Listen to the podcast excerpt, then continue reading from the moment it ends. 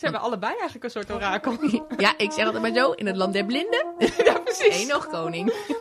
We zijn dus twee landmachtofficieren, eh, al jaren werkzaam eh, bij de Koninklijke Landmacht. Ja, jij wat langer dan ik. Welkom bij weer een nieuwe podcast. Ik ben Deborah. En ik ben Annemarij. Welkom bij Klapmok met thee. Ja, ja. Daar zijn we weer, Annemarij. Nieuwe aflevering. Hoppakee. Ik ben de tel wel een beetje kwijtgeraakt eigenlijk. We gaan als een malle. Ja, als een speer. Precies. Speer compleet. Speercompleet. Dat is iets anders. Dat wel. Om er maar- even een militaire term in te gooien. Dat moet af en toe ook even. Ja, precies, precies. Maar ja, dat zijn we ook. Dat zijn we ook. Ja. Ja.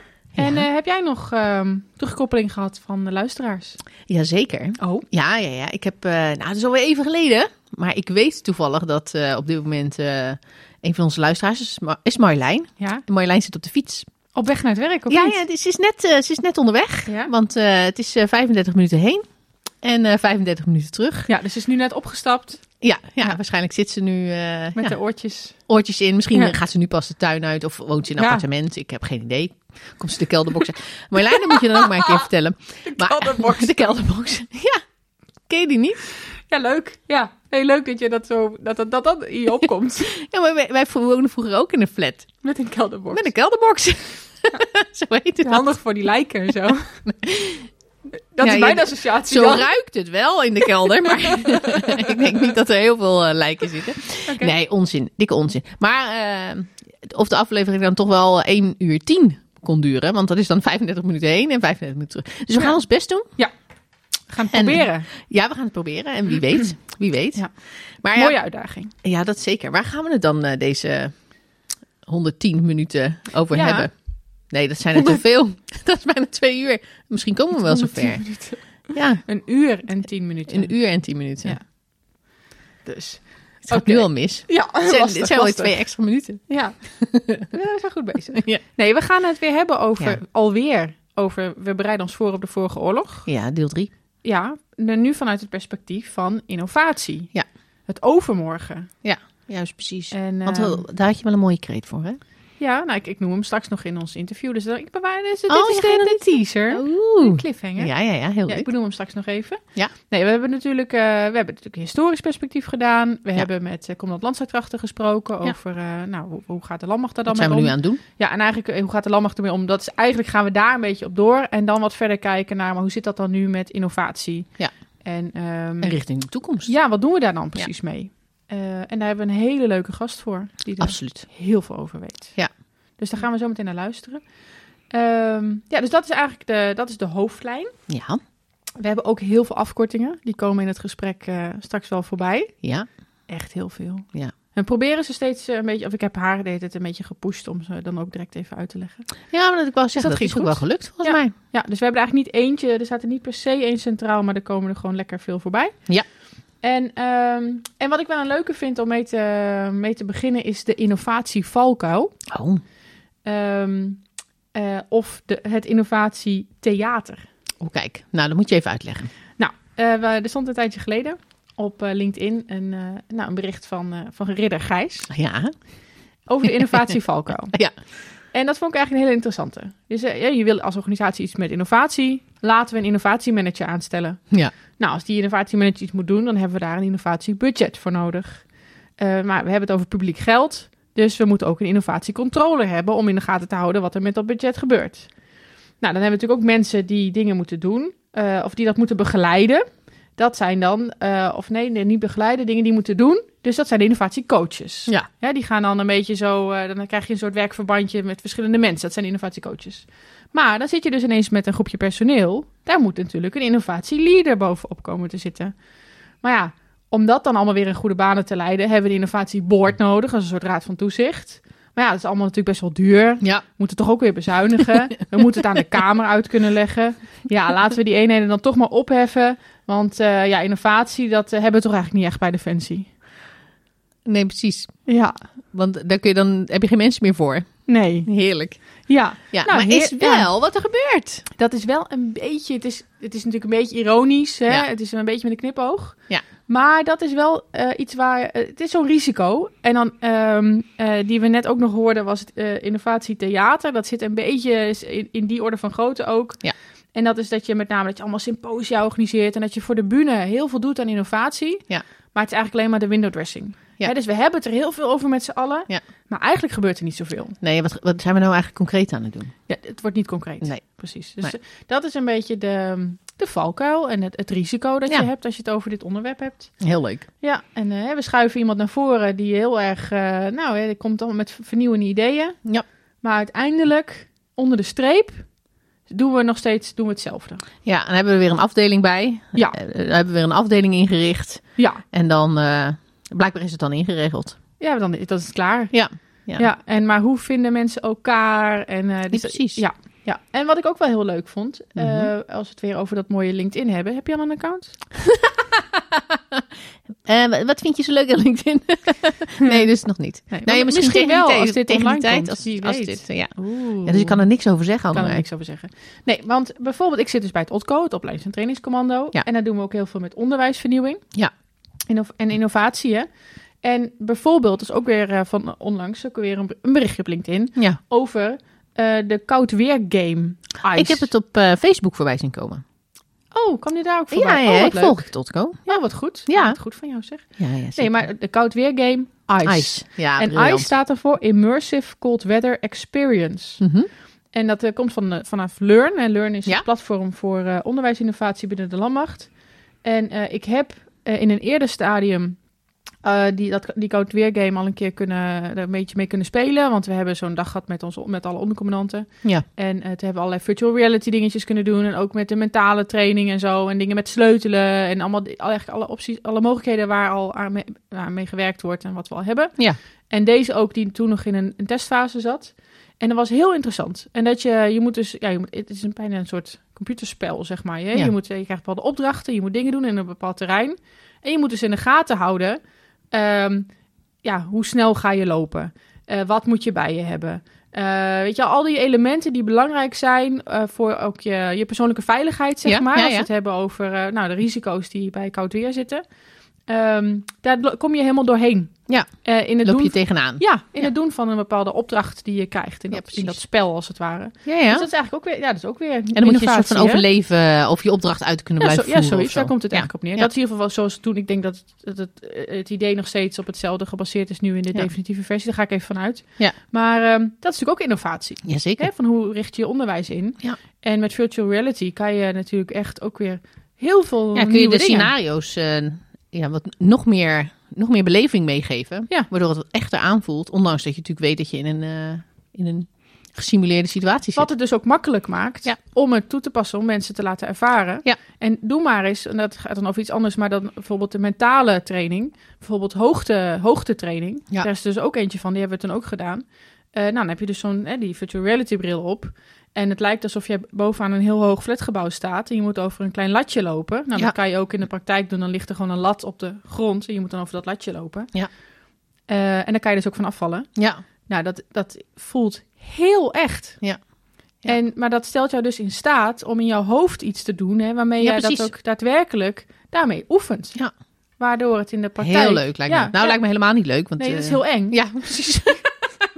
Zo'n Maar- held op hoogtes ben ik niet meer. Nee, maar het is dus wel heel goed. Ja, absoluut. Ja. Ja, heel grappig. Ja, Ja. leuk eigenlijk hè, dat Ja. je dat...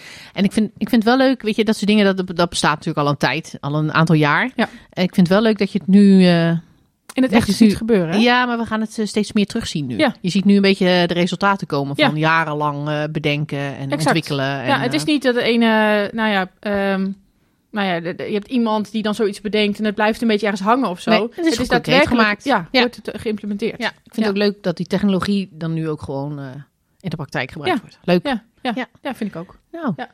meer van dat soort innovatieve ideeën. Ja, maar er is natuurlijk maar één iemand aan wie we dat kunnen vragen. ja Annemarij, dat gaan we nu doen. dat gaan we nu doen. Daar gaan we naar luisteren. Nou, we zitten hier met eh, Belinda. Jazeker, we hebben, we, hebben, we hebben er weten te strikken. Belinda Smeenk, onze eigenlijk goeroe op innovatiegebied eh, binnen, binnen klas. Hè? Of kan ik je zelfs breder wegzetten dan alleen klas?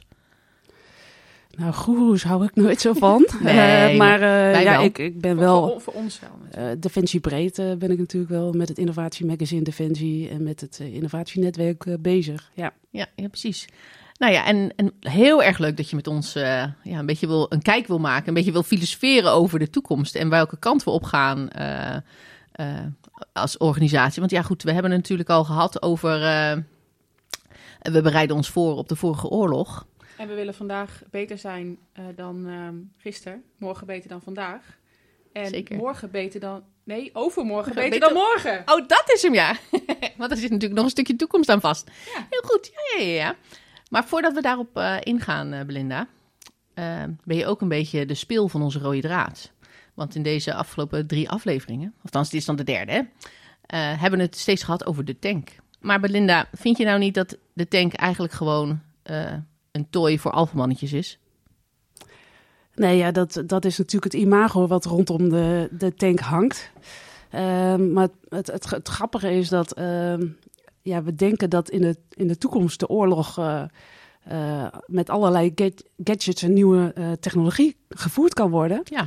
Ehm, maar als je kijkt naar, eh, we hebben natuurlijk nog geen tijdreizen. We hebben nog niet eh, ehm, eh, telepo- eh, teleporteren. We kunnen ook nog niet mensen een bubbel eromheen zetten dat ze volledig beschermd zijn. Dus, dus uiteindelijk tellen nu nog de, de natuurwetten van vuurkracht, van radiofrequenties.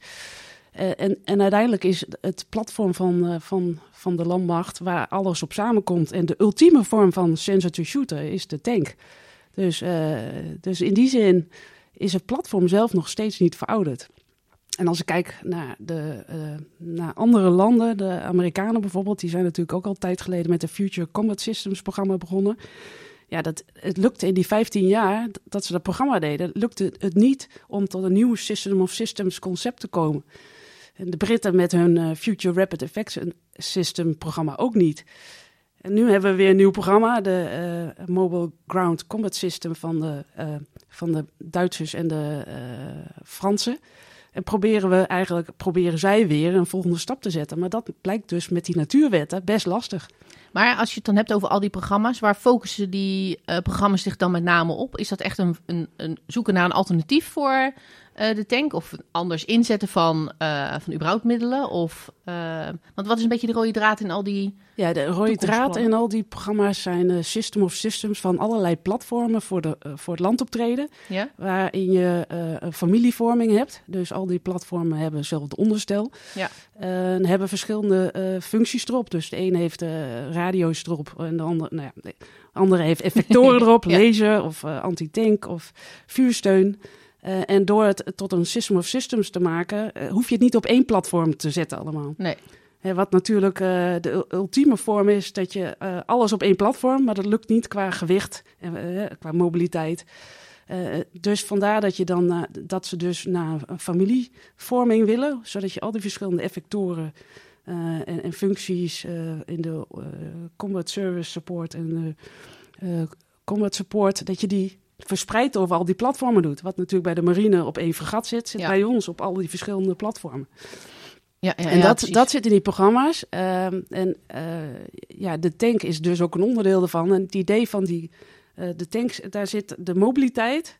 Dus heel snel door allerlei typen terrein eh, gaan. De vuurkracht, voor wat betreft echt goed gepantserde tegenstander. Goed kunnen uitschakelen snel. En de bescherming tegen de onderkant, de achterkant, de bovenkant. Dat is het meest optimaal in de tank. En alle andere voertuigen hebben daar een, eh, een, een, afge- een minder, eh, hoe noem je dat, een minder eh, sterke versie van. Die zijn ofwel minder bepanserd, ofwel minder mobiel, of hebben minder vuurkracht. Ja, moeten ergens concessies doen op... ja, en ja. dan kun je dan gaan spreiden over alle platformen, maar daar zit weer het zwakke punt voor de tegenstander. Als je het gaat spreiden in een system of systems, ben je heel erg afhankelijk van de verbindingen. Ja. En kan de tegenstander dat weer degraderen Ja. door eh, E- EOV eh, en- en andere middelen. Dus dat, dat maakt het voor het landoptreden zo moeilijk, terwijl je dat bij de marine eh, op één fregat allemaal bij elkaar hebt zitten. ja, en daar lukt het wel. Maar ja, dat is natuurlijk eh, inderdaad eh inherent aan de manier van optreden die Precies. kennen. ja. ja. Ben je nou om, Deborah? Ehm, ben ik nu om? Nou, nou, dat wil ik eigenlijk niet concluderen. Maar ik heb ook niet gezegd dat we niet, niks hebben aan de tank. Want dan haal ik het, het platform, haal ik natuurlijk even terug naar de ouderwetse tank. Hè. Want als we het hebben over de tank, dan, dan zien we die ouderwetse tank eh, rijden, om maar zo te zeggen. En eh, ik ben niet tegen de tank. Maar ik ben er wel op tegen dat wij als Nederland... eh, in een tank gaan investeren. Want dan gaan we investeren in acht tanks, bij wijze van. Ehm, omdat we meer geld niet hebben, bij wijze van. Of dat we keuzes moeten maken en dat we dan maar een beetje tanks doen. Want dan hebben we dat als middel. Eh, terwijl we dan, eh, ga ik mee met de visie van CELAS, zoals hij dat aangaf, Balancing the Force. Dat je dus veel meer die samenwerking met andere landen in Europa moet gaan zoeken. eh, waarin je dus meer gezamenlijk gebruik kan maken van de tank. Ja, en dat je op die manier dan weer eenheden creëert. Juist, ja, ik zou het zonde vinden als wij als Nederland eh, ja, zelfstandig zo'n een, een- een tank gaan maken. Maar als je het natuurlijk hebt over een platform waar dus veel meer op zit, of veel meer mee kan dan eh, het ouderwetse beeld wat we hebben van een tank, eh, ja, dan gaan we natuurlijk sprongen voorwaarts maken. Dat En dat is natuurlijk ook het, het probleem. Eh, De tank wordt gezien als iets van vroeger. eh, Ja. Terwijl een onderzeeboot wordt niet gezien als van vroeger. en een F-35 ook niet. eh, Of, of een straaljager. En, en eigenlijk is de tank, en de toekomstige tank ziet er natuurlijk niet meer uit zoals de tank van vroeger. Nee, nee. Zelfs de tank die nu al door Nederlanders wordt ingezet uit de pool van de Duitse materieel, dat zijn al, die zijn al zoveel weer meer geüpgrade eh, qua functionaliteiten dan de tanks die wij gewend waren Ja. twintig jaar geleden. Ja, precies. Daar Eh, zijn dus we een beetje de- blijven behangen in de beeldvorming. Ik in ieder geval hoor. Ja, en, het en, over een en tank. kijk, en je, je moet niet, denk ik, de, de tank. natuurlijk moeten we meer op space gaan doen en op gebied van information manoeuvre IGO. Mhm. En, maar dat moet je dus aan dat platform, je moet die zwakke eigenschappen op dat platform weer gaan beter, beter gaan maken. Want uiteindelijk is alles een wet, wapenwedloop. Ja. Dus als wij geen tanks hebben, dan eh, gaat de tegenstander. Gaat, eh, en we gaan alles eh, op afstand doen. En dat is ook de kern van dat artikel een beetje. Als je alles wil eh, af gaan dekken met eh, straaljagers of eh, vuursteun op, op grotere afstand, dan gaat die tegenstander natuurlijk, wat Rusland al doet, gaat investeren in EOV om die middelen eh, te degraderen. Dat hebben Ja. ze ook gedaan voor de luchteffecten, zeg maar. Ja. Het luchtoptreden hebben ze eh, als tegenmaatregel eh enorm geïnvesteerd in luchtverdediging. Ja. Dus En eh, even, en even EOV uitleggen voor de mensen die dat niet weten. ja, elektronische oorlogvoering. Dus dat betekent onze communicatiemiddelen eh, ja, uitschakelen of in ieder geval eh, ja, Ja, verstoren. verstoren. En dat is, als Weet je dus, als je dus kijkt ook naar, eh, naar de toekomst. Ja, als je naar alle Black Mirror films zou kijken. Of eh, hè, van hoe ziet die toekomst eruit? Dan wordt ook heel vaak die technologie natuurlijk als eerste weer platgelegd. Ja, Eh, absoluut.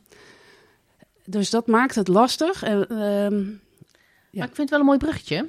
Eh, hè, want je hebt het over de toekomstfilm, of de films kijken en hoe dat er in de toekomst uit moet gaan zien. Maar we bereiden ons voor op de vorige oorlog. Dus ja, wat, wat, hoe kijk jij daar dan naar? Vanuit je innovatieblik, eh, zijn we dat aan het doen? Blijven we daar te veel in hangen? Ehm, ja, hoe, eh, hoe zie je dat? Nou, we, bereiden, we hebben ons het afgelopen nou ja, de 24 jaar dat ik voor de landmacht direct of indirect dingen doe, hebben we ons vooral voorbereid op het volgende conflict en niet op de volgende oorlog. We zijn eh, voor, hè, gaan voorbereiden op peace enforcing en peacekeeping in Afrika, Midden-Oosten, Ja. eh, nou ja, de Balkan. Daar hebben we op voorbereid en daar hebben we ook echt wel op gemoderniseerd. Eh, dus wat we allemaal nu doen voor de, de, de compound, om daar de, de ehm, afvalverwerking en de energievoorziening, eh, Water uit de lucht halen. water uit de lucht halen. Maar die kunnen we ook straks in oorlog nog gebruiken. Maar goed, water uit de lucht halen. Dat zijn allemaal ontwikkelingen die we de afgelopen jaren met zonnepanelen hebben voorbereid. Maar dat was eigenlijk voor een grotere compound. eh, Voor een langere duur ook. In, Ja. in gebieden waar de tegenstander eigenlijk weinig... eh, eh, techno- hè, niet technologisch hoogwaardig was. En misschien ook niet direct onze vijand is. Nee, precies. Dus als Nederland waren we niet in oorlog. Ja, nee, precies. Wij gingen daar naartoe om stabiliteit, vrede eh, te brengen en die landen, die governments te helpen. Ja. Dus we hebben ons voorbereid op het conflict van de toekomst. Eh, dat is denk ik ook wat je nu ziet in, in eh, het hele spel tussen Amerika, Rusland en Europa nu. En, dan, hè, van, eh, we hebben ons niet voorbereid op die, op die oorlog, ook niet in deterrence, hè, in, in afschrikking. Waardoor Rusland nu dus zo'n macht heeft, een machtsspel kan spelen. Ja. Eh, en ehm, Ja, of eigenlijk, zoals ik, eh, zoals ik dat zie, het machtsspel meespeelt. Eh, want wij doen natuurlijk hetzelfde richting Rusland. En we zijn daar een beetje tegen elkaar aan het opboksen. Of zie je dat ja, dan is het meer het machtsspel op, ja, op politiek en economisch vlak. Ja.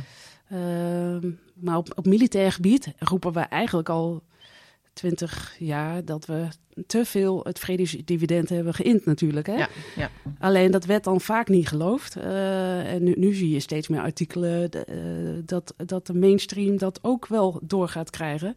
Dat we dus eh, in Europa meer moeten gaan voorbereiden op, op een oorlog. En dan eh, hoeft het niet tot een oorlog te komen, maar in ieder geval dat je voldoende afschrikkingen hebt. Ja, Om- zodat het niet komt tot. Een Ja. drempel omhoog te gooien om Ja. überhaupt de oorlog aan Ja, te gaan. conventioneel die drempel omhoog te gooien. En, ehm, eh, en dan kom je, eh, dan is het weer lastig. Dat, dat kun je Europees gezien natuurlijk eh, samen doen. Precies, in die balancing force. Als het gaat om ons eigen grondgebied te, te verdedigen.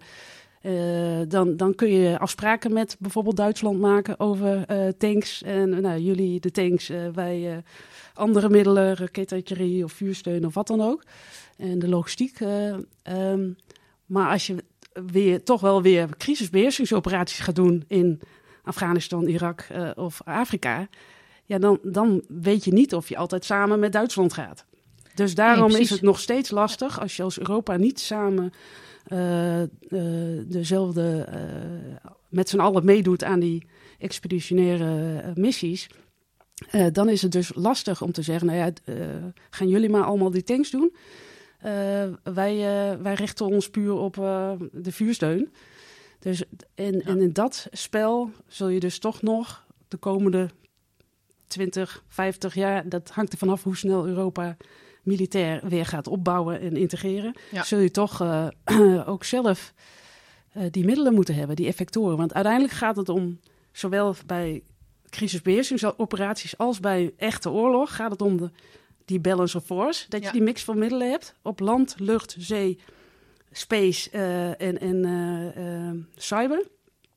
En dat je dus die zwakheden van intern af, afdekt. Nou, dus de, hè, dat de tegenstander niet die zwakke punten kan aanvallen. Nee, exact. Ik vind dat, dat wel interessant. Maar dan eh, lijkt het toch op dat we alles doen. Zouden we niet eh, na kunnen denken eh, over dat, dat bijvoorbeeld we helemaal niet meer richten op peacekeeping operaties? En dat we ons alleen maar voorbereiden op, op, op een oorlog of een groot conflict eigenlijk. Want oorlog is misschien niet meer het goede woord in, in, deze, in deze tijd, om maar zo te zeggen. Maar dat we ons alleen maar focussen op het grootschalige conflict. En dat we ons minder focussen op eh, Ja, duurzame compounds of wat dan ook. Zou, zou Ja, dat ja. iets zijn of zeg je nou dat past niet? Of je sluit dan toch te veel uit? nou, dat, dat, ehm, kijk, dat, is eigenlijk ook wat we proberen. Hè? Dat we dus eh, de, eh, de single set of forces voorbereiden voor een oorlog. Maar dat je daarmee ook in Afrika of andere missiegebieden dingen kan gaan doen. Ja. Ehm, dus die kant wil je wel op natuurlijk. Ja. Ehm, Maar je wil het ook niet uitsluiten. Je kan Eigenlijk. ja, voorlopig, omdat die politiek eh, nu nog eh, per lidstaat gaat, Ja. kun je het niet uitsluiten. Bovendien, eh, als je naar die gebieden kijkt, Afrika, waar de bevolkingsgroei de komende jaren gigantisch gaat, eh, gaan we daar, eh, kan dat behoorlijk ontwrichtend voor Europa zijn. Dan is dat niet een grootschalige oorlog. Nee, precies. Maar- Als je dan alleen middelen hebt om een grootschalig conflict aan te gaan, dan is dat misschien niet de juiste reactie. ja, en eh. voor het grootschalige conflict, daar ja. wil je eigenlijk alleen deterrence. Dus Ja. wil je eigenlijk niet dat het tot oorlog komt. Exact. Eh, dus je wil, eh, ja, dus dat maakt het heel lastig. Die taakspecialisatie tussen landen, eh, ja, dat, dat zie je. Dat heeft denk ik ook de commandant Landschapskrachten de vorige keer mooi verteld. Dat je dat op, op strategisch niveau natuurlijk prima kan doen. Ja. Voor die dure assets. En dat zie je op space domein ook. Dat we dat al heel veel Europees doen. Want dat kun je echt niet als enkel land zelf gaan doen. Eh, maar dat je dus eh, ja, op tactisch niveau toch wel die mix zelf in, in huis moet hebben. En dan zie ik dus persoonlijk ook meer eh, de oplossing om samen middelen te ontwikkelen. Ja. Dat je niet eh, twintig tanks in Europa hebt, maar dat we dadelijk naar één... ja, dat programma van Duitsland-Frankrijk is natuurlijk super interessant. Want als je dat, als dat nu gaat vliegen en we gaan dat alle, als alle Europese landen gebruiken, dan, dan, of, of beginnen maar met twee landen of drie landen, eh, om het iets makkelijker te maken. En je kan daar het onderhoud en de, de opleiding en training wat meer eh, gezamenlijk doen. Dan heb je al enorme winsten haal- ha- gehaald. Hè? Ja. Los van of je dan ook echt zegt: oké, eh, Duitsland doet de, de tanks en Nederland doet de logistiek. Ja. De, de, zo, zover zijn we nog lang niet. En, en de vraag is of dat over 50 of 100 jaar überhaupt ooit het geval zal zijn. Nee, nee, maar dat vind ik wel een, mooie, wel een mooi bruggetje wat je, nu, eh, wat je nu maakt. Want hebben we het nu, doordat we ons eh, hè, aan de ene kant richten op het conflict, eh, conflict, conflictpreventie of wat dan ook, maar ook richten op Afrika, dat we daar misschien ook mogelijk middelen kunnen inzetten. Hè, dat we eigenlijk één pakket hebben waarbij we toch alles wel een beetje kunnen doen, of in ieder geval... eh, ja, waarin we gewoon zo effectief mogelijk onze middelen kunnen inzetten, zodat je toch zoveel mogelijk effecten kan bereiken in verschillende scenario's. Lang verhaal, hè? Lang verhaal. Maar als je, eh, is, dat, is, dat dan ook, eh, is dat dan ook de toekomst? Is dat waar we ons op moeten gaan voorbereiden? Als we kijken naar, niet naar morgen, niet naar tien jaar, maar misschien wel over twintig jaar? Of is dat 2035? Zien we er daar zo, dan zo uit? Hoe zie je dat? Wat is, wat, is, wat is de oorlog in de toekomst eigenlijk? Hoe zien we dat?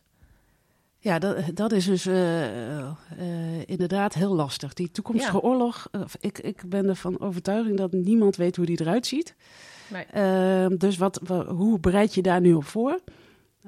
Hè, want dat is eigenlijk toch wel weer door scenarioontwikkeling. Dat, dat Ja. zie je bij de grote shells van deze wereld ook. Nou, wij als Defensie zijn natuurlijk gewend met, bij operaties om de meest waarschijnlijke en de meest gevaarlijke course of action of eh, mogelijkheden te ont- ontwikkelen. Nou, Ja. eigenlijk gaat dat voor toekomstplanning precies hetzelfde. Toen ik bij TNO nog zat, eh, hadden we een programma eh KL 2020, Koninklijke Landmacht 2020. Ja. En daar maakten we dus ook eh, drie planningsscenario's voor de toekomst, waar je dus op je middelen gaat op voor gaat bereiden. Nou, Ja. dat waren toen drie scenario's, artikel 5, dus Ja. wel de oorlog. Maar ja, dat, is de, hè, dat, dat probeerden we wel, maar dat, dat had de politiek in ieder geval niet de, aandacht. En ehm, een peace enforcing en een peacekeeping scenario. Maar eigenlijk heb je, je, je hebt dus heel veel scenario's eigenlijk nodig om af te dekken als dit gebeurt. Wat Dan- zie ik dan voor ja. mogelijkheden? En ehm, de, aard, eh, eh, de aard van oorlogvoering eh, blijft natuurlijk redelijk hetzelfde. Ja. En zolang we dus die hele spannende nieuwe technologieën niet hebben, gaat het toch ook wel vooral om nou ja, de kinetische eh, vuurkracht. Ehm, en, Maar- en, en ja, Ja, zijn, maar zijn we dan nu aan het wachten? Zijn we eigenlijk eh, zijn we een beetje aan het pappen en nat houden totdat we die technologie wel hebben? Want we weten allemaal wat er aan gaat komen. Hè? We weten dat we met AI aan de slag gaan. We weten dat we met allerlei kwantum. eh, nou, ja, no- noem, het, noem het. Noem het en het heeft kwantum in zich. Maar weet je, ehm, weet je, zitten we daar nu op te wachten totdat we iets hebben. Eh, wat, wat we concreet kunnen inzetten, of wat er is dadelijk, of Nee, wat we nee. tegen ons gebruik zien worden waar we op gaan reageren? Of eh, om, omdat we het eigenlijk, ja, omdat Nee, we eigenlijk ik niet goed weten wat we ermee moeten. nee, ik zie, ik zie meer dat we proberen dat hele eh, veld toch af te dekken. Ja, toch? Inderdaad. Toch nu en ook daarom, ja, daarom zijn we nu ook afgelopen jaren met eh MTO'en gestart vanuit de landmacht. Wat zijn MTO? MTO, afkorting. Eh, mogelijke wijze van toekomstig optreden. Dus we hebben voor iedere capaciteit een soort van planningsscenario eh, beschreven. Ehm, en eh, daarvoor zijn we eh marsroutes aan het maken. Eh, om, eh, ja, t- ja, want het blijft toch wel incrementeel. We hebben niet ineens een, eh, een leeg vel en gaan dan een nieuwe landmacht bouwen. Dus je, je moet met die nieuwe technologieën, maar vooral ook nieuwe tactieken, moet je, eh, en organisatievormen, opleiding en training, moet je, en mensen, manieren, middelen, moet je eh, slimme stappen zetten. Dat je die shortfalls of capability gaps, de problemen waar je nu in zit, dat je die op gaat lossen. En eh, tegelijkertijd eh, ja, de potenties van die nieuwe technologie uit gaat buiten. Ja. Nou, die marsroutes, daar maken we dus een aantal eh, ja, mijlpalen op. Van waar gaan we nou op, op waar gaan we het zwaartepunt op zetten? En, en- en kunnen we dat al concreet maken? Zijn we dat al aan het doen? Of, Ja, dat zijn we eigenlijk. Nou, wat, wat het moeilijke is, de afgelopen twintig jaar eh, was het vooral overleven, eh, is mijn perceptie van de werkelijkheid. Dus je ziet dat we heel veel met de kenniscentra en het Warfare Center eh, ideeën bleven verzamelen, maar dat we het niet konden waarmaken, omdat we ja, geen geld hadden om, om dingen te realiseren. Inmiddels hebben we daar nu, ja, hebben we natuurlijk gaat er sowieso geld bij komen. We hebben Ja. natuurlijk al eh, extra geld gehad de afgelopen jaren. Ja, de focus zit op innovatie. eh. Nou, ook op herstel en, en, en, modernisering, eh, uitbreiding. Want we hebben gewoon tekorten aan logistiek, aan, aan nou, verbindingen, verschillende. Zeker. We hebben op, op genie de mobiliteit van de verschillende capaciteiten zijn. Ja. brugslagmiddelen, daar moeten we slagen in maken. Dus dat zijn capability gaps in het nu. Ja. Waar je eigenlijk zo snel mogelijk stappen op moet zetten. Die kun je dus ook voor een deel, wat we nu heel slim hebben gedaan, gewoon de brugleggende tank van de Duitsers kopen. We hoeven niet alles zelf te bedenken. Nee, precies. Dus die, die hebben we nu gekocht. Dat kon dus heel snel. Eh, en die, die, die stroomt nu zo'n beetje in. Waardoor we dus heel snel een, een shortfall of capability gap invullen. Tegelijkertijd, als we het over de genie hebben, zien we mogelijkheden om lichtgewicht bruggen te gaan bouwen, eh, maken. Daar zijn we nu in, het, in de te- technologieontwikkeling mee bezig. Zodat je dadelijk een, een brug aan de, aan de zijkant van de boksen, bijvoorbeeld, eh, 97, eh, nou ja, kan hangen. En eh, je, je legt hem even over een kleine eh, sloot of wat dan ook. Ja, even een watertje. Ja, je, je rijdt eroverheen en je pikt hem weer op en hangt het weer op aan je voertuig. Eh, nou, dat, dat, Ik, dat, zie het, ik zie het al helemaal voor me. Ja, Ik- sorry, ik ben, ja, ik, ben, ik ben een beelddenker. Ja. Dus ik zie dan inderdaad dit soort, dit soort ja, fantastisch. En dan- ja, ja, ja, het is een beetje raar om dit nu te beschrijven wat ik eigenlijk zie.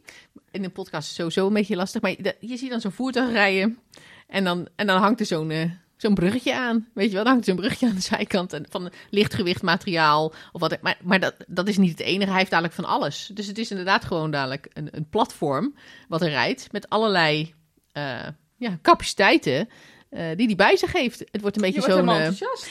ja, nou, weet je, je kent de, de sportbillytas van vroeger, hè? Die doe je open en alles zit erin. Ja, dat is voor echt heel vroeger.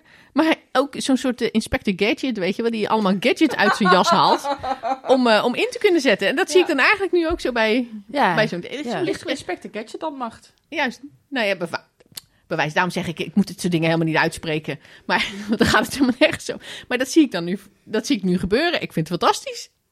Ja, nee, ja dat, dat- precies. Want het, het, het, het klinkt heel eenvoudig, Ja, maar... eh, ehm, maak het, maak het maar eens concreet. Maak het dan ook, ook maar eens. concreet, maar ook eh, eh, hoeveel eh, meerwaarde je hier al aan hebt. Want je Ja. hebt dus geen eh, brugleggende eh, boksen nodig of wat dan ook. En, precies. en de capaciteit om zo'n brugleggende bokser weer eh, weg te halen. Precies, dus of, dat, eh, dus dat, maar goed, schermen. dat zijn we tegelijkertijd. Dus dat op die eh, marsroute eh, van de genie, zou ik maar zeggen, Ja. Eh, komen dan verschillende mijlpalen. En sommige zitten op korte termijn, omdat je dat nu al kan doen. Ja. Ehm, en andere zitten wat verder in de toekomst. Eh, en, en dan is weer de vraag: gaan we dat, eh, gaan we, als we dus die toekomstige dingen, gaan we dat nou nationaal allemaal ontwikkelen? Of willen we dat gewoon samen met Duitsland doen? Of heeft een ander land daar al een goede oplossing voor? Dan gaan we dat natuurlijk niet zelf doen. Zijn er ook, zijn er ook al wel concrete voorbeelden of plannen mee waar je, wat je met ons zou kunnen delen? Eh, hè, over echt, echt, wat, wat meer de langere toekomst, zeg maar, de langere termijn. Ja, nou ja, een van de voorbeelden is wat we... we doen natuurlijk heel veel samen met Duitsland. Ja. Dat, dat, mag duidelijk zijn. en een van de voorbeelden die heel interessant is, vind ik zelf... is de laser op de boksen. Oké. Eh, waarmee je dus straks... eh, hè, dat is de, de, onze hypothese, onze moonshot... eh, bijvoorbeeld eh, drones eh, eh, uit de lucht kan schieten Mhm. eh, met laser. Maar misschien ook wel de optronica van de tegenstander eh, kan eh, nou ja, verpesten. Ja. Eh, maar goed, het interessante nu aan dat traject is dat we dat met verschillende Nederlandse en Duitse bedrijven doen. En, en dat de spin-off alleen al is, omdat je dus om die laser mogelijk te maken, heb je hoog rendement energieopwekking en voeding nodig. Ja. En als dat nou goed lukt, dan kunnen we daarmee ook zorgen dat platformen überhaupt die groeiende energiebehoeften Ja. voor communicatiemiddelen, sensori- sensoriek enzovoort, dat we dat kunnen afdekken. Ik dus het dus dat is al, maar dat is dus Ja, zo'n traject wat niet in één jaar is afgerond. Dus Nee. daar ben je dan weer wat meer jaren mee bezig. En in Europees verband eh, zie je nu dat het EDF, Europees Defensiefonds, eh, ook echt een, eh, een, een stimulans is. Natuurlijk omdat Ja. Europa eindelijk hè, wel de po- politieke urgentie heeft om meer militair eh, capaciteiten op te gaan bouwen. En dat Ja. geld hè, betere bang voor de buck te gaan, gaan krijgen. eh, gaan ze nu, gaan we als lidstaten samen, hebben we allemaal een potje geld eh, in, de, in de EDF gestoken. En gaat de EDF eh, gezamenlijke capability development faciliteren. Ja. Nou, wij hebben daar nu als landmacht eh, drie voorstellen ingeschoten. Of vier, ja, meerdere voorstellen. Echt op gebieden waar je elkaar nodig hebt. Ja. Eentje is dus die energieopslag met een vliegwiel bijvoorbeeld. En energiemanagement Oh, fantastisch. voor compounds. Ja. Eh, waar we dus als Nederland de kartrekker in zijn met een paar andere landen. En als dat dan eh, succesvol is, ja, dan hoop je dat dat in de, in de NSPA eh, eh, eh, NATO-assortiment opgenomen wordt. En dat heel Europa diezelfde spullen snel kan aanschaffen. Ja. Nou, op energie doen we dat. En op ras trekken wij hè, onbemande systemen. Ja, robotics en autonomous systems. Zijn wij ook forward leaning, dus daar trekken wij ook de kar. Op gebied van CBRN, chemisch, biologisch, radiologisch, nucleair. Eh CBRN en counter-IED, eh, ehm, dus de improvised explosive devices. Eh, op die twee trajecten zie je dat we u, überhaupt al langere tijd, net zoals Space, Ja. samenwerken. Dus die eh, specialisten uit al die landen gaan samen projecten doen om nog beter, als we het hebben over CBRN, chemische en biologische dingen te, te ontdekken, Ja. te identificeren. Ja. Dus dat, dat zijn mooie ontwikkelingen. Ehm, en ja, we zitten dus nu in de fase om wat hardere keuzes te maken van oké, waar willen we als Nederland op innoveren en waar gaan we vooral anderen eh, volgen. Ja, kijken we mee. Ja, we hebben de afgelopen twintig jaar vooral alles zelf eh, proberen bij te houden. En, en door die EDF en door meer, ehm, nou ja, meer internationale samenwerking, die echt wel Ja. een vlucht heeft genomen, ehm, zie je dat we dat nu veel meer samen gaan doen. Dat vind ik wel een mooie ontwikkeling. meer leunen op anderen. Ja, zeker. Ja, Ja. precies. Maar zie je dat ook al terug in, eh, in het beleid wat we voeren? Is bijvoorbeeld de, de SKIA, die, eh, de Strategische Kennis- en Innovatieagenda. Ehm, die we natuurlijk samen met eh, eh, ook de bedrijven eh, ja, en, en de kennisinstituten zeg maar, eh, vormgeven. Zie je dat die ontwikkeling, die trend daar ook al in terugkomt? Dat we daar keuzes in maken? Of zeg je van Nou, nou, we zitten ja, nu, die- eigenlijk moeten we die keuzes Nee, gaan dat maken? zit nu een beetje in die kantelpunt, omdat je de eh, Europese Defensiefonds is echt nieuw. Ja. Ehm, het missiegedreven topsectorenbeleid is nieuw. Dus we hadden allemaal nieuwe. Dat is om nationaal meer samen te werken. Met de justitie en veiligheid bijvoorbeeld. Meer samenwerken met de politie. Wat we weer op gebied van eh, simulatie bijvoorbeeld doen. Dus een missie veiligheidsprofessional. Nou, hoe mooi is het als je vanuit de brandweer, en justitie en veiligheid, eh, nationale politie, marechaussee, landmacht, eh, als ik die even als kern pak, samen te kijken van hoe kunnen we opleidingen, eh, kennis delen over hoe, hoe effectief is virtual reality in de opleidingen. Ja. En hoe kun je daar gebruik maken van elkaars apps en, en e-learning zaken. Nou, dat, dat, dat traject zit wat meer nationaal. Dat, ja, om dat Europees te gaan doen, dat is dan ook weer eh, eh, zo ver eh, gevoerd. Nou, dan zou je eerst zelf wat meer eh, Dus ervaring ziet- moeten opdoen. Eigenlijk zie je dat de oogkleppen bij ons allen af aan het gaan zijn. Want we hebben natuurlijk twintig jaar... eh, nee, eh, in 2005 zijn we paars geworden, hè? Ja. En wat je toen zag, was een keiharde scheiding tussen beleid en uitvoering. Dus toen ik in 2008 bij de landmacht begon... zei iedereen binnen stafklas eh, of binnen de landmacht... zei ja, wij, wij doen niks aan de toekomst, aan de modernisering. Nee. Want wij zijn een gereedstellend commando. En ik maar overal roepen, ja, maar je moet ook gereed stellen voor de toekomst. Eh, en de kenniscentra overal roepen van, ja, maar wij hebben de kennis van doctrine en, en mogelijke nieuwe technologieën. Maar dat, we waren eigenlijk allemaal een beetje roepende in de woestijn toen. Dus de mensen in Den Haag hadden natuurlijk als nieuwe opdracht, wij maken beleid. En we praten niet met de opkoos over beleid. En dat, dat, ik snap dat achteraf nog steeds niet. We zijn zelfs een keer met een paar mensen daar in Den Haag geweest om juist die verbinding te maken. Van ja, moet je niet ook onze kennis gebruiken om beleid te kunnen maken? En we werden gewoon eh, toen weggestuurd. Dat is eigenlijk heel, heel grappig. Nou ja, de afgelopen vijf jaar ja, heb ik eh, de afgelopen vijf jaar hebben we ineens nou dagelijks, wekelijks contact met alle lagen in Den Haag. eh, maar ook met andere, eh, met de eh, DMO, de materieelorganisatie, met DOSCO. Dus dat netwerk intern, dat heeft gewoon echt een klap gehad door die verpaarsing en door die strikte scheiding, beleid en uitvoering. Dat- alsof, er dus, alsof dus mensen achter hun bureau in Den Haag beleid konden maken voor de modernisering van de hele krijgsmacht. Maar is dat niet... het, het is dan nu natuurlijk dat je je netwerk hebt. Maar is dat niet eigenlijk wat we nu weer aan het doen zijn? Met, die, eh, met de scheiding tussen de DGB en de CDS?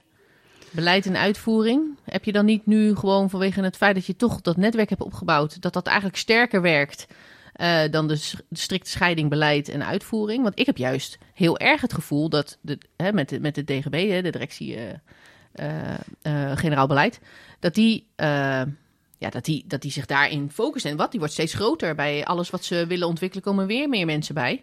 Ehm, en dan dat de uitvoering ligt nu bij de CDS. Weer opnieuw. Ehm, dat, dat we daarmee die kloof weer eh, creëren. Of zeg je van nou, dat Nou, in, de- in de, echt anders. Nee, in de praktijk zie je dat mensen elkaar allemaal weten te vinden nu. Ja, precies. Daar zijn we, Eh, maar daar zijn we dus wel afhankelijk van. Omdat we dat in de afgelopen jaren opgebouwd hebben eigenlijk. Ja, je hebt echt dat, eh, eh, dat netwerk nodig. Ja. Want eh, wat het andere lastige weer is, ehm, is los van die, die scheiding die toen, hè, toen zijn we eigenlijk in die, hoe noemen we dat, die pendule doorgeslagen naar Ja. helemaal alles, hè, beleid allemaal achter bureau in Den Haag, ver van de werkelijkheid, zeg maar, op de werkvloer.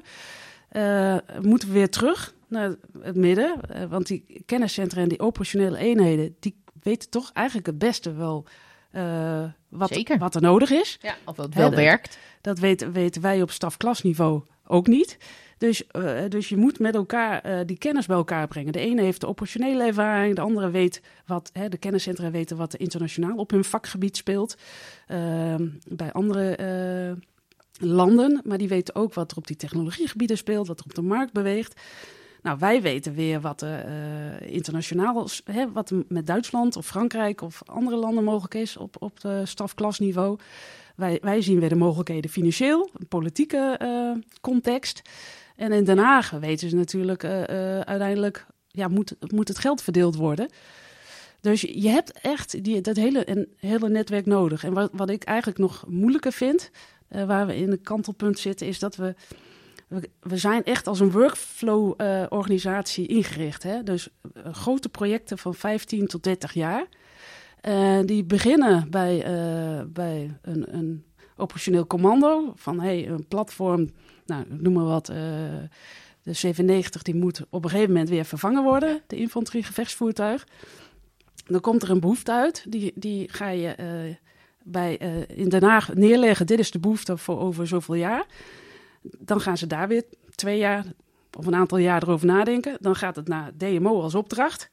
Eh, dan gaan ze daar een paar jaar erover nadenken. En vervolgens en, en de verwerving en alles doen. En, vervolgens eh, komt het, wordt het weer overgedragen bij de invoer aan, aan de landmacht. En het is allemaal, weet je wel, gefaseerd in grote blokken tijd. Ja, dan En- is het toch al lang gedateerd als je eenmaal Precies. dat voertuig hebt. En dat is de moeilijkheid nu. Wij zijn georganiseerd heel centraal en in grote brokken. Ja. Maar je hebt eigenlijk eh, steeds meer ehm, een continue team nodig. Waar, wat ik graag zou willen eh, is gewoon een, een multidisciplinair team over de hele organisatie. Waarin alle eh, nou, ja, effectoren, zullen we zeggen, Mhm. maar dan intern bij elkaar zitten. En daar zie je ook gelukkig wel de beweging. Hè?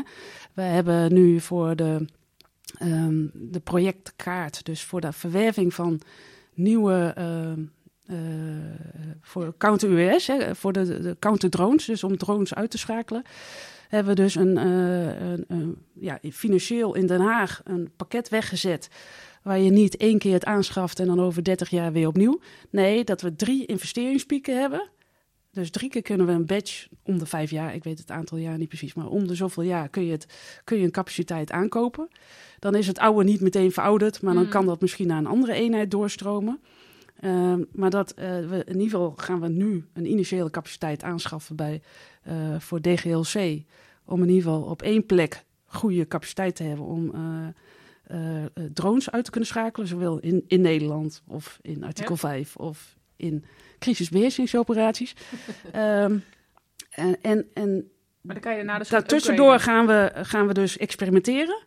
Dan komen we dus uit van hey, nieuwe technologieën die we erin moeten hangen. Dan kun je dat in de volgende batch weer aankopen.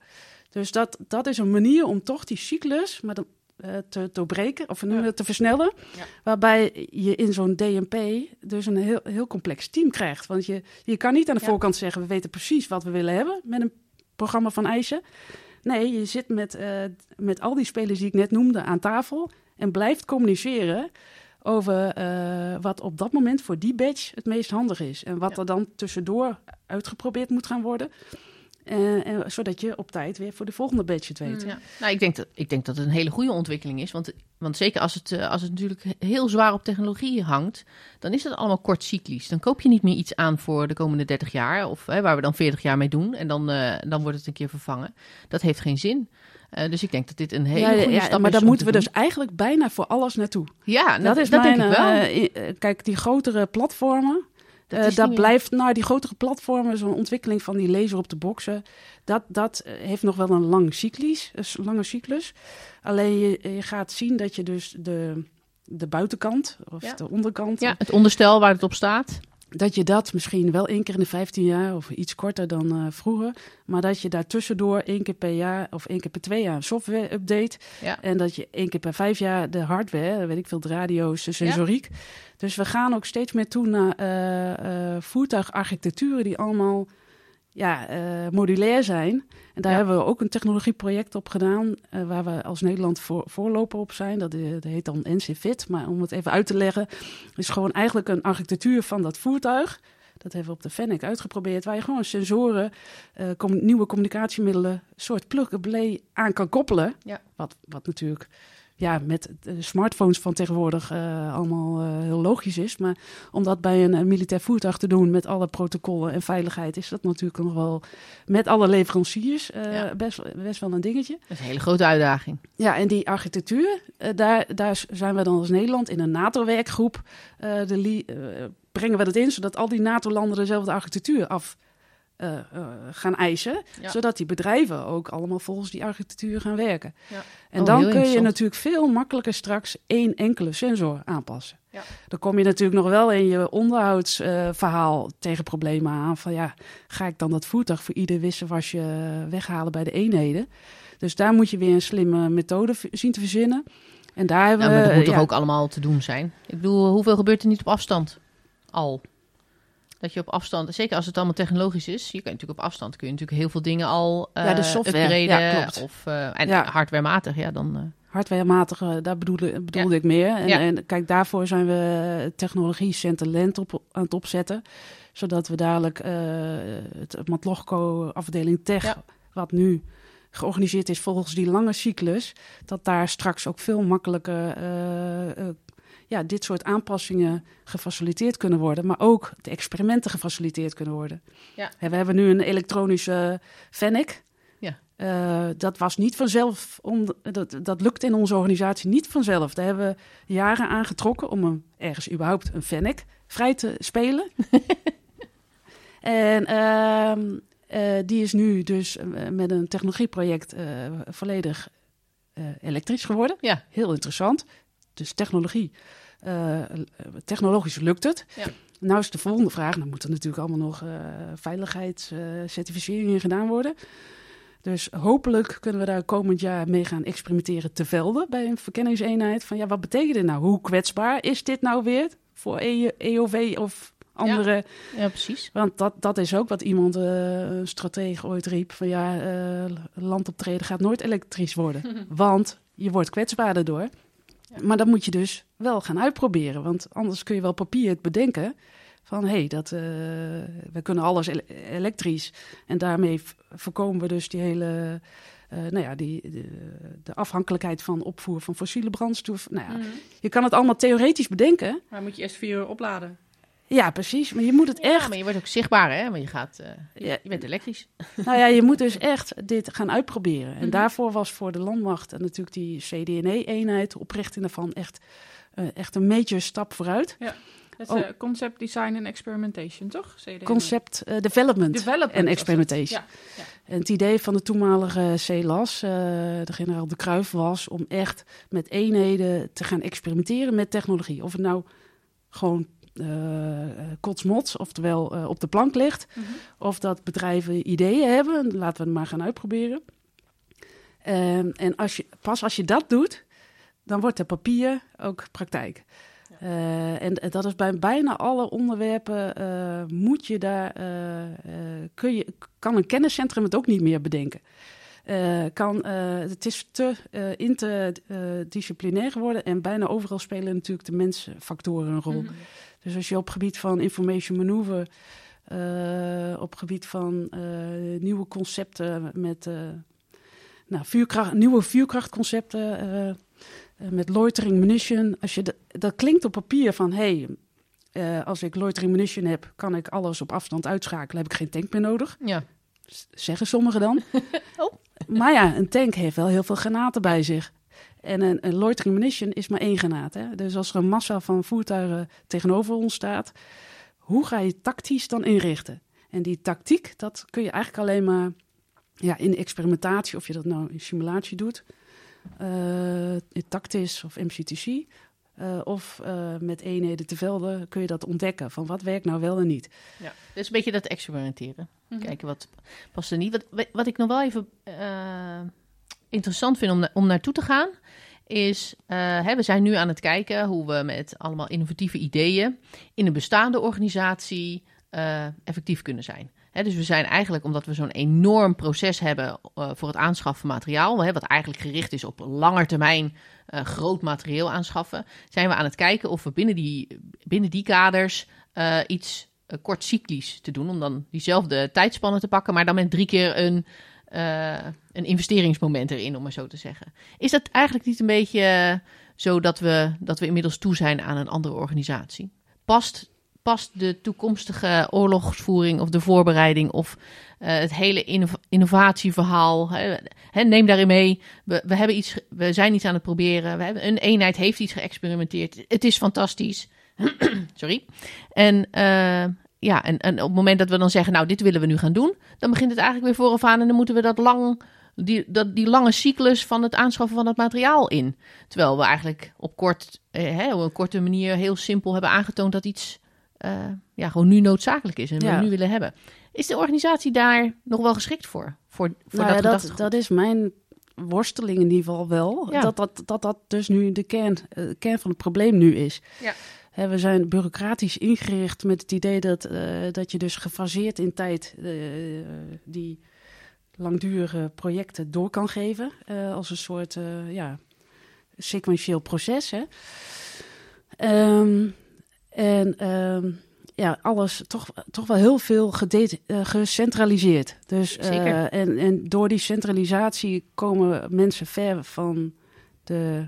Uh, nou, krijg je een afstand in communicatie, hè? de belevingswereld. Ja. dus dat helpt al niet mee. En we zijn, ja, we hebben een wervelstorm van wisselingen van mensen om de twee jaar. Dat heeft iemand een keer een werfstorm genoemd, vond ik wel mooi. dus hoe kun je nou doorbouwen op dit soort.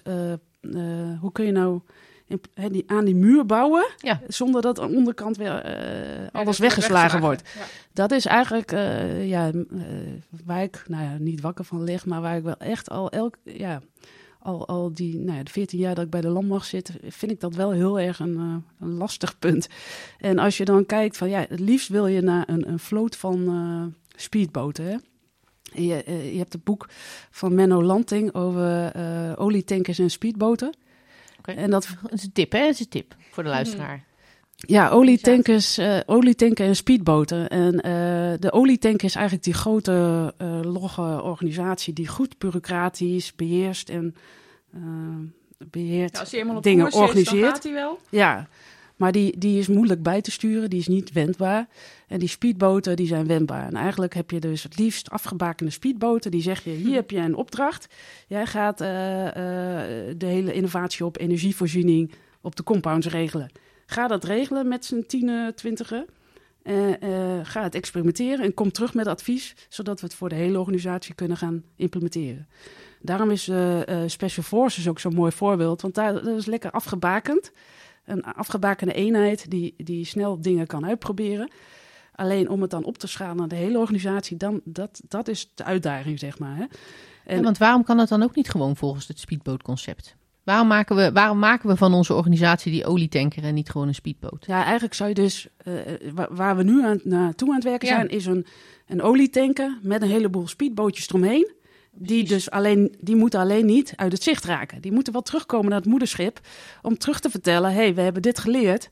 Eh, kunnen jullie dat? eh, dit, dit is voor alle eenheden relevant. Ja, want dan is bijvoorbeeld dat onderstel, dat is die olietanker. En dan hè, kunnen we Ja. die lichtverrichtbrug, dat is zo'n speedbootje wat dan aangehaakt wordt. Zeg ik het goed? Ehm, Nee. Nee, ik, ik heb het meer over organisaties. Ja, dus dat je een, een Ja. klein team hebt. Want waarom werken eh, missies wel eh, wendbaar eh, en slagvaardig? Absoluut. Omdat ze een afgebakende taak hebben, een, af, een, een mandaat en, en alles in huis. Heel veel feeling met de noodzaak op dat moment. Ja, en eh, dat is ook mijn ideaalwereld. En het ideaalbeeld is eigenlijk dat je een organisatie wil hebben die een, een vloot van speedboten is. En dan ben je als hele organisatie wendbaar. Maar dat is natuurlijk, eh, ja, hoe, hoe deel je die speedboten dan in? Dat voor iedereen duidelijk is, afgebakend, wat hun doel is. Zeker als onze eh, system of systems zo eh, afhankelijk is van elkaar. Kijk, onze, eh, ehm, we hebben natuurlijk die speedboten nu ingericht voor een aantal onderwerpen. Dus we hebben een counter-drones eenheid die experimenteert. Dat is die speedboot. En die gaat dadelijk feedback geven. hey, wacht even. eh, als je nu eh, met de 97 kun je ook drones uit de lucht schakelen, uit, uit de lucht schieten. Als je maar een, eh, een goede sensor eraan koppelt. Zodat die, eh, hè, dat, dat het wapen daar goed op gericht kan worden. Nou, dan is dat een advies. En die kunnen we dan in de hele organisatie relatief eenvoudig eh, hopelijk invoeren. Ja, maar als Ja. je dan ergens kwijtraakt op die olietanker, dan zit je weer in het proces dat je een paar jaar verder bent. Dat dan de technologie dusdanig is dat je het op een hele andere manier veel beter zou kunnen oplossen. Maar dan hebben we het middel van drie jaar geleden. Ja, dat, dat precies. Maar dat is in een organisatie met 60.000 mensen heel lastig om iedere, eh, om alle technologie-updates bij te blijven, omdat je eh, zoveel eh, eenheden moet gaan aanpassen. En, en dat is het leuke ook aan Nederland. Hè. Ik heb eh, wat generaals uit Amerika ooit horen vertellen waarom Nederland zo'n mooi eh, land is op het gebied van modernisering en innovatie. Is dat eh, zij hebben natuurlijk nog veel meer eenheden. En waar wij dus al problemen hebben om, om het breed uit te rollen, zie je dat er bij de Amerikanen, die hebben zoveel divisies en brigades, dat iedere brigade alweer andere materieel heeft, zeg maar. En, Ja. en ehm, dus wa- wat je uiteindelijk, ehm, ja, die speedboten moeten dicht bij, die moeten contact houden met de olietanker.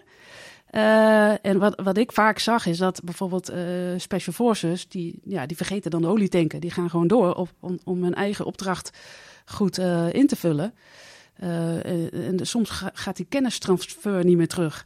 Dus Mhm. komt het niet terug bij de, zodat het ook voor de manoeuvre-eenheden interessant is.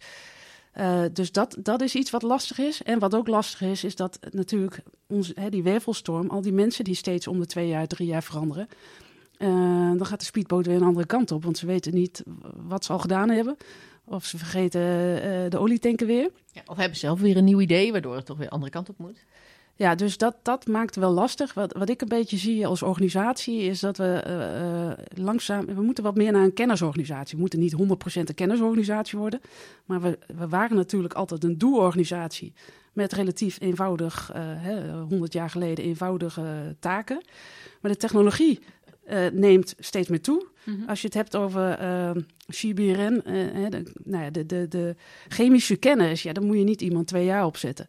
Dat, dat, dat snapt iedereen. Voor de explosieve opruimingsdienst duurt de opleiding al eh, nou ja, meer dan vijf jaar. Dus, eh, ja, dat rendement moet je er langer uithalen. Ja. moet je mensen langer daarop zetten. Precies, en dat geldt voor eh, het op het gebied van verbindingsmiddelen, nieuwe transmissiesystemen, op het gebied van eh, robotics, robotics, autonome systems, op het gebied van simulatie, op het gebied van artificial intelligence.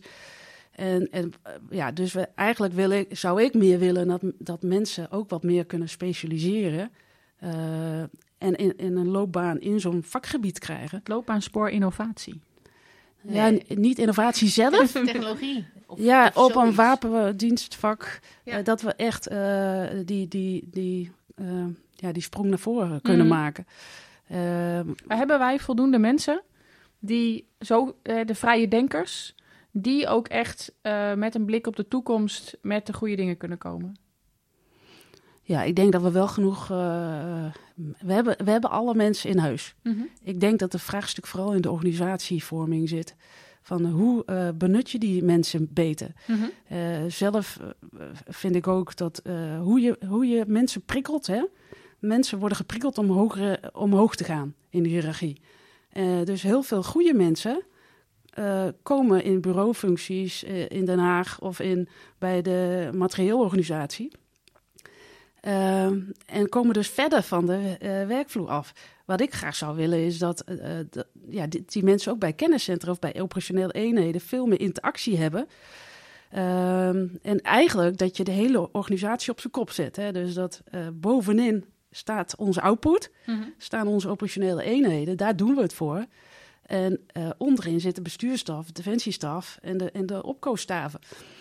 Eh, met, de- met de Defensie Materieelorganisatie. En als ik naar mezelf kijk, hè, eh, als ik carrière zou willen maken, wat dat dan ook is, hè, eh, dan word ik de landmacht uitgeduwd. Omdat de, de rangen gaan omhoog bij DMO en bij de bestuurstaf. Terwijl ik wil juist impact maken voor de eenheden. Ik, ik zou eerder naar beneden willen, Mhm. misschien.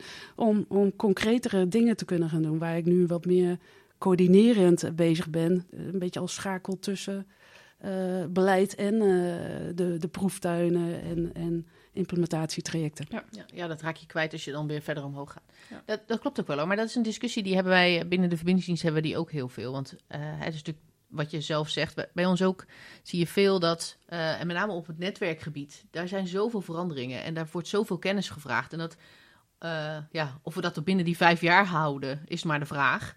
Eh, of dat het niet sneller ontwikkelt, om maar zo te zeggen. Eh, is dat we ook zoeken naar eh, mogelijkheden om mensen eh, met hun vak bezig te laten zijn. Want dat is het eigenlijk. Hè? Zie het als een jurist, maar dan misschien wat complexer, omdat het sneller en complexer verandert. Je moet daarmee bezig zijn. Als jij, als jij zes jaar lang jezelf niet bezighoudt met het recht, dan moet je ook weer gaan eh, inlezen en denken: oh god, hoe was het ook alweer? En wat zijn dan die nieuwe onderwerpen en Je moet onderdelen? je altijd blijven ontwikkelen. Ja, dat klopt. Maar als je niet, als je door de organisatie iedere keer weer op een andere stoel in een andere richting wordt gezet, is het heel lastig om in dat vakgebied eh, bezig te blijven. Hè? En als wij van onderofficieren verwachten eh, dat zij met hun vak bezig zijn, en dat zij, want dat zijn, de, zijn natuurlijk de uitvoerende vakmensen.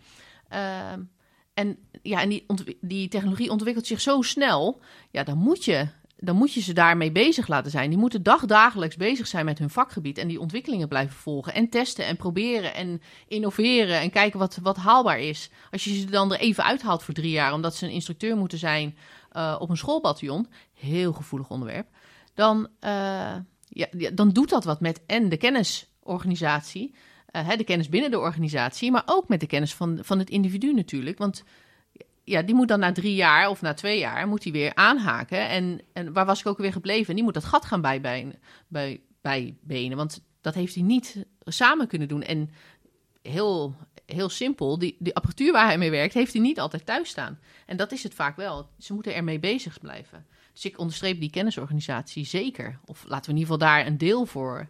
eh, Ja, en dan, en mee- dan zie je gewoon dat, eh, ja, dat, dat- ik heb bij TNO gezeten. Dat is natuurlijk een eh, ultieme vorm van een kennisorganisatie. Eh, en daar hebben we dus ook, hadden we ook geen organisatie in beton gegoten.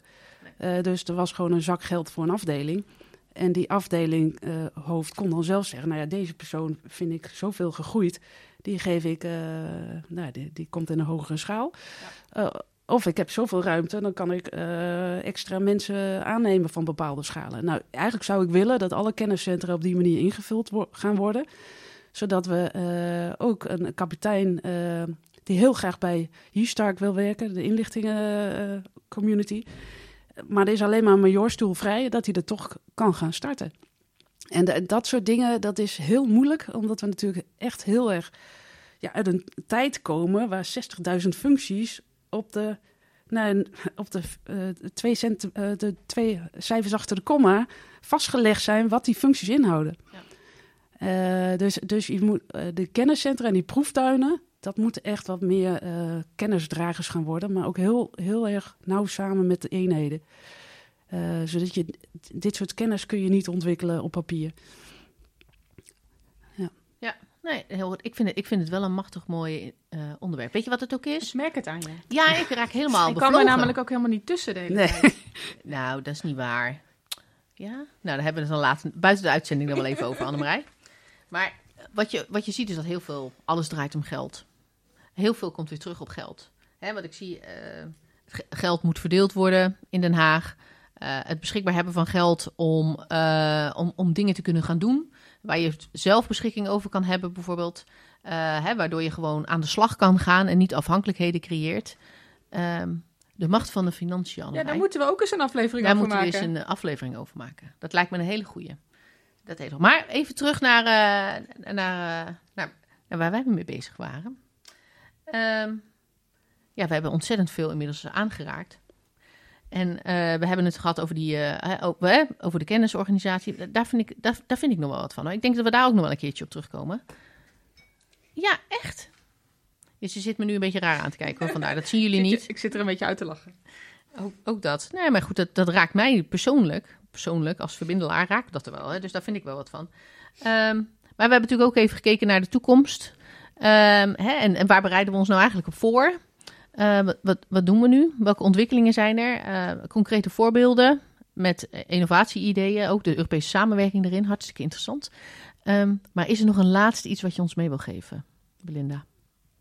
Ja, dus ik, ik- op, om op jullie filosofische vraag terug te Juist. komen, zeg maar. Die, die, ik denk dat we ons voorbereid hebben op het toekomstige conflict. En dat we eigenlijk sinds kort pas weer binnen Europa beginnen met voorbereiden op de oorlog. Waarbij we de rest niet moeten vergeten. Want het is, het is altijd eh, en en. Ja. Dus daar moet je slimme keuzes in maken. Ehm, Ja, we moeten ook die eh, goede de base hebben waar we alles kunnen en met, ehm, eh, met onze de, alles wat je nodig hebt om daar te leven als je daar als je missie aan het doen bent. Maar we hebben ook de middelen nodig zodat we het conflict op een goede manier met die toekomstige tegenstander en dat toekomstige optreden, zodat we daar goed op kunnen reageren. Ja, en het liefst die, die compound van de toekomst, die, willen we, die wilden we sowieso altijd al schaalbaar maken. Hè, dus je wil eigenlijk al niet meer, ook niet voor een Afghanistan of een eh, Mali-situatie, naar zo'n groot log eh, compound toe. Dus je wil eigenlijk al veel sneller eh, zo'n compound kunnen maken. Flexibeler. Maar ook bij wijze van spreken dat, dat je op een fluitje, eh, nou ja, dat, dat eh, met een start zijn eh, iedereen heel snel al die modules kan verplaatsen, Ja. dispersed en vervolgens ergens anders staat of Ja. überhaupt dispersed blijft staan. Dus dat je Ja. pelotons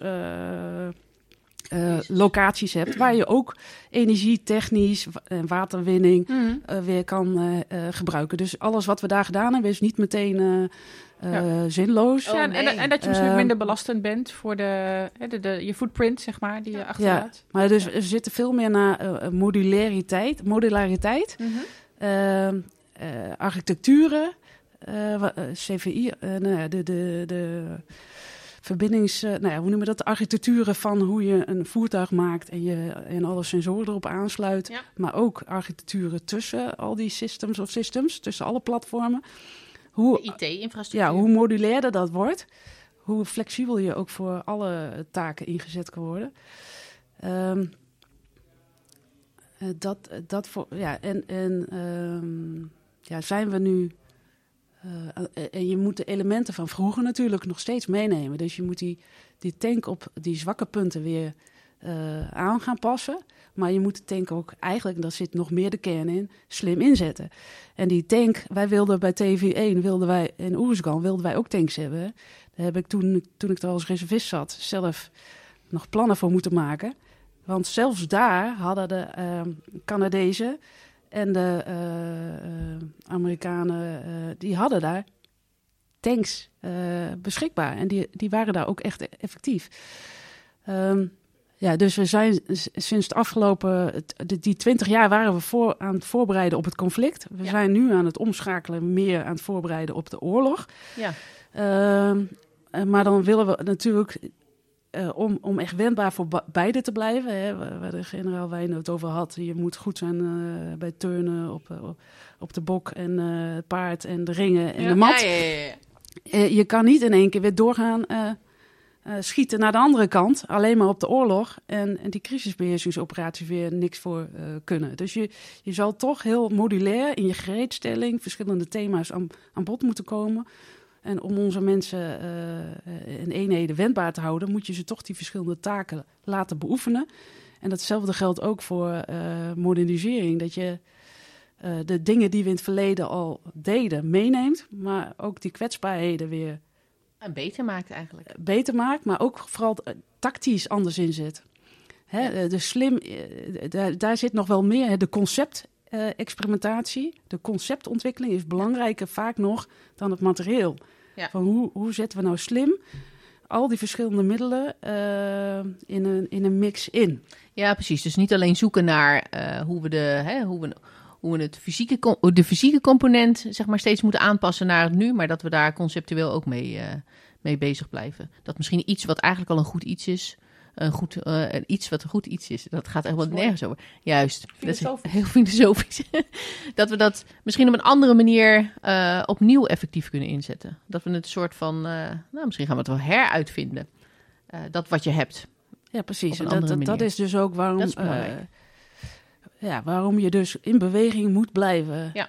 Je moet niet denken van, oké, de tank is Dit verouderd. Is nee, dat, maar het is ook niet dat uh, informatiemanoeuvre dat dan dat de silver bullet dat is. Dat alles is. Ja. ja. ja.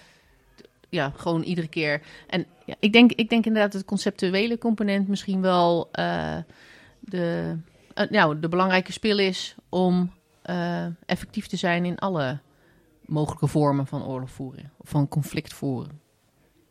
Ik denk dat we inmiddels zoveel uh, collega's op de gang hebben die heel hard aan het kletsen zijn, dat dit een mooi moment is om af te ronden. Ik denk het ook. Ik denk het ook. Belinda, dankjewel. Wat fijn ja, dat graag gedaan. je bent bij ons bent gekomen en dat we over dit mooie onderwerp hebben kunnen praten. Uh, voor ons ben jij de goeroe op het gebied van innovatie.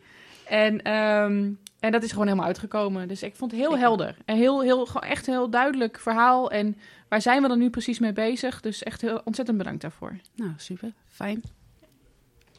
Ja. Nou, Annemarie, ik had het idee dat we nog wel uren door konden kletsen. Nou, jij sowieso. Ja, nou ja, dat zeker. enthousiasme bij jou. En hoe vaak er iets met verbindingen voorbij kwam. Ja, maar Annemarie, het is hot and happening.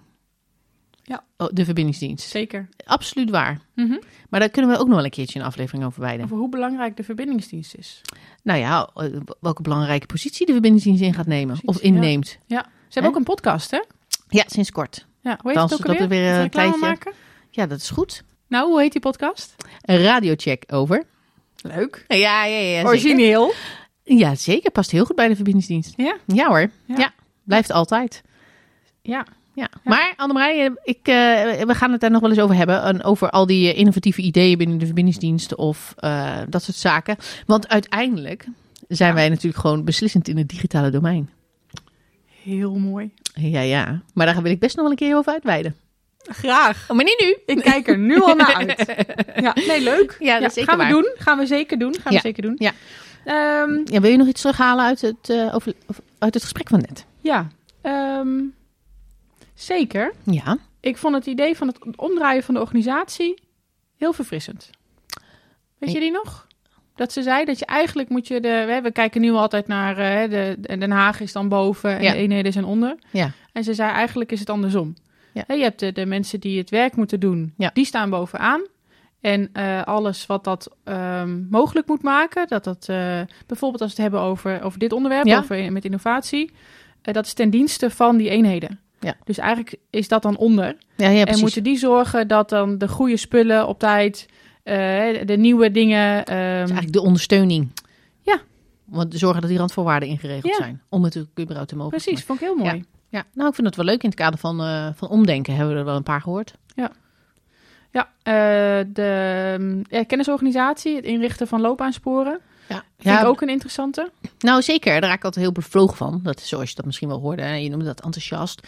Maar dat is Bevlogen. Oké, bevlogen. Sorry, het. Ja, nee, maar dat geeft niet hetzelfde effect. Hetzelfde effect. Of ik nou bevlogen ben of enthousiast. maar doet het niet toe, lekker boeien. Ja. Maar eh, nee. Maar dat is bij ons constant, bij ons, bij ons, bij de verbindingsdienst, Ja. is dat constant een beetje een, zo'n gespreksonderwerp. Hè, dat je zegt van, joh, wat, wat moeten we nou met al die, eh, met, met al die specialisten? Mhm. Hè, we moeten kennis opbouwen. Het draait om kennis. Het Ja. draait om eh, vakkennis. Het draait om eh, jezelf verdiepen, meegaan met de, met de ontwikkelingen. En het gaat zo snel. Ja. Weet je, heeft het, wat is dan de meerwaarde? Maar ja, goed, als ik nu hierover ga uitweiden, ga ik weer over uitweiden. Dat gaan we ook weer in die in die aflevering doen als we het hier... Ja hoor, Ja, mogelijk. mogelijk als we even een keer een eh verbindingsdienstmomentje plannen. Ja hoor. Dan gaan we dit helemaal uitdiepen. Ja, lekker. Ja. Nee, maar dit geldt niet alleen voor de verbindingsdienst. Het geldt voor meer. Ja, ja. Eh, Weet je, je hebt Ja. gewoon mensen nodig die eh, langer in het vakgebied blijven hangen. En ja, dan krijg je natuurlijk ook altijd de discussie over... eh, ja, maar ja, dat zijn sergeanten. En als champion moet je deze kennis hebben. En als adjudant moet je deze kennis hebben. Ja. Maar dat doet er niet meer toe. Dat, ook dat is in mijn beleving een beetje een oude gedachte. Uiteindelijk moet je dat ook gewoon los durven laten. Mhm. En gewoon moeten zeggen, hé hey, luister. Afhankelijk van de capaciteiten die iemand heeft... eh, werk je gewoon op een bepaald niveau. Ja. Heb je gewoon bepaalde kennis? eh, zit je in een bepaald domein? eh, en heb je meer ontwikkelmogelijkheden, dan is het prima. En dan kun je prima onderofficieren hebben die misschien wel op HBO-niveau acteren. Mhm. Maar dat is omdat ze met hun systeem bezig geweest zijn. Of met Ja. een, met het, ze zitten daarin, ze weten er alles van. Ja, en dat moeten we misschien wel op een andere manier waarderen dan met een rang. Ja. Of eh, Het is ook wel heel innovatief dit. ja, is zeker, maar ook wel heel gevoelig om het Ja. daarover te hebben. Want Ja, dat is lastig. en ik weet ook niet of het haalbaar is. Ja. Maar het is wel, eh, ik vind het wel de moeite waard. En het helpt ook mee in, in eh, onze, onze landmacht, onze organisatie naar eh 2035 te krijgen. Zeker. Ja, nou, ik ben eind vorig jaar bij een zo'n dag van MD geweest. Ja. Dat was een soort meedenk brainstorm-achtige sessie.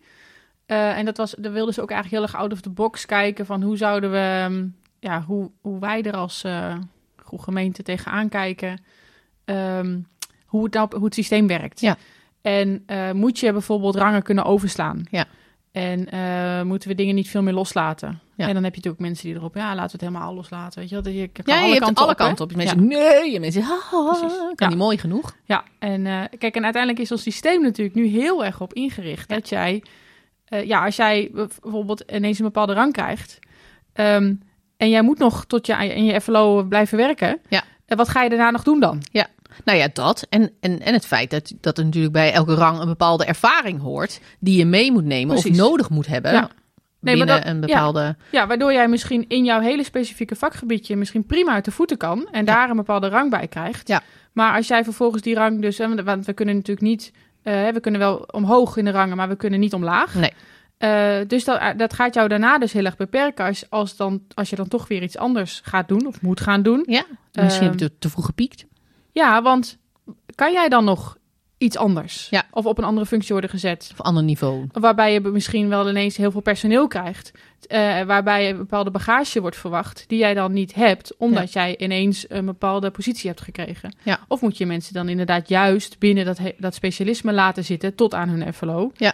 Eh, dus dat zijn allemaal van die Ja. dingen. Ja, dat is best. eh, daar krijg je inderdaad heel veel discussies kan je daarover hebben. Ja. En dat is, daar zijn we nog niet, denk ik. Nee. Met wat, we, wat Nee, nou de beste weg is. ja. maar ja, met dit soort dingen denk ik altijd...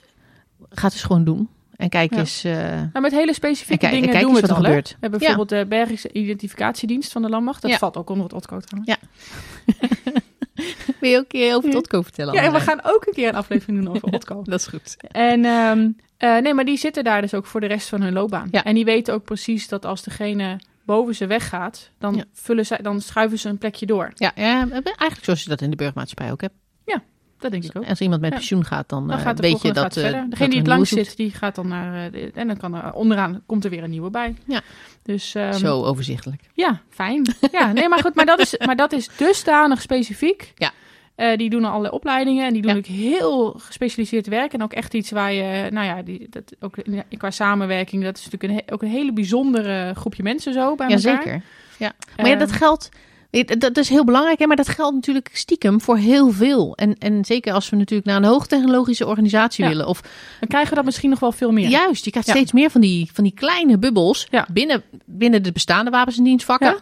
Ja. Ehm, ja, die ze echt daar alleen maar mee Ja. aan focussen. En het, is moeten we daar misschien iets- niet, moeten we daar misschien niet bang voor zijn. Nee, Dat we het zo doen. nee, maar gewoon accepteren dat het gewoon op veel meer plekken ontstaat. En als jij dan dus zegt, ja, maar oh, mooi, ik heb nu, eh, je hebt me nu kapitein gemaakt. Ja. En, eh, en daarmee wil ik nu andere functies gaan doen. Dat dat dan mogelijk dus niet meer kan. Nee. Dat moet je dan ook kunnen accepteren. Nou ja, precies. Of, nou ja, goed, om het helemaal niet helemaal gelijk af te kappen, weet je, zou je kunnen zeggen van, oké, dat kan, maar er is dan een maar aan, bijvoorbeeld. Mhm. Of dan moet je een bepaalde opleidingen voor. Of Ja. dan kan je niet meer terug. Of Ja. ja, ja misschien moeten we, en misschien moeten we wel gewoon inderdaad keuzes durven maken. Dus je zegt van, nou, je kiest daarvoor. Ja. Punt. Ja. Dat kan. Ja. Dus, nou, interessant. Ja. Komen we Eh, vast nog wel een keer op terug. Ja, ik vind het leuk. Ja, Ja. dat denk ik ook. Dit is wel een onderwerp. En zeker als hier mensen nog weer op gaan reageren, dan popt hier zo weer een nieuwe aflevering uit. Dus zo gaat dat meestal. Ja, nou ja, wij zijn ook niet de enige die over dit soort dingen nadenken. Nou, de laatste die ik nog heel interessant vond, ja, ik vond er wel meer interessant, maar in Ja. die ik nog even wilde benoemen, Ja. is ehm, dat we eigenlijk moeten zoeken of waar we mee, mee aan de slag moeten, zijn de afgebakende speedboten. Heerlijk. Heerlijk. Ja, ik heb er ook Ja. beeld bij. Ja, ja, ja. Ja, Ja. ja. Ja. ja. vind ik ook wel interessant. Ja, hè, dus, eh, ja die olietanker, dat is, dat wordt te log. Ja. Die speedboot, ja, daar moet je ook mee uitkijken dat hij niet alle kanten op race. Nee. En eh, dat je eh, in het, ja, door gebruik te maken van afgebakende speedboten, dat je wel die snelheid kan maken. Ja. Zeker als je dus in een soort dis- interdisciplinair werkverband dat kan doorlopen. Met, Ja. een, met aanschaf en zo. Ehm, en je hebt natuurlijk ook altijd wel een zekere mate van vertraging. En dat je daarom dus ook moet zorgen voor wendbaarheid. Ook in Ja. wat je kiest. En het soort, hè, dat hele systems of, sys- system of systems. En eh, die families. Ja. Super interessant. Ja. Eh, ja, vind ik echt heel leuk. En, eh, maar dat je dus, ja, op wat voor manier richt je dat dan in, zodat het ook werkt? Nou, ik vond het wel interessant. Hè? Dat slaat ook een beetje op de opmerking die, die commandant landstrijdkrachten maakte in de vorige afleveringen, deel 2 van de Van deze... voorbereiden van deze, van deze. Ik heb voorbereiden op de vorige oorlog. Ja. Ehm, en dat hij zei, ja, ja, want de, de, landmacht is een agile eh, organisatie. Mhm. Ehm, en dan denk ik, nou, als we dat, als we dat zijn en we dat willen zijn, ehm, dan moeten we dat ook zo gaan inrichten. Dan moeten Ja. we er ook zo over gaan nadenken. Ja. En, dan- en misschien maken wij er zelf al een olietanker van. En zijn we eigenlijk al eh, een soort van samenhangende speedbootjes. Nou, wie weet. Ja. Misschien Hmm. is het wel ons, vinden we het ook wel fijn om het een olietanker te laten zijn. Mooi. Ja, even over nadenken. Food for thought. Nou, ik vind het eigenlijk wel een mooie afsluiter. Of wilde je nog iets zeggen? Nee, ik kan, hier kan ik niet overheen, Annemarij. Dit was hem, hè? Dit is hem. Ja. Zouden we op 1 uur en 10 minuten zitten? Ik denk dat eh Marjolein nog een blokje om moest doen. Om het einde van, dit, eh, Ja. van deze podcast te luisteren. Sorry. Ja. Dan ben je iets later thuis. Iets, het geeft helemaal niks. Geeft Nee. Wordt er dus lekker voor je gekookt. Hè? Ja. Of is dat een stereotype? ja. Tot de volgende keer. Tot de volgende keer.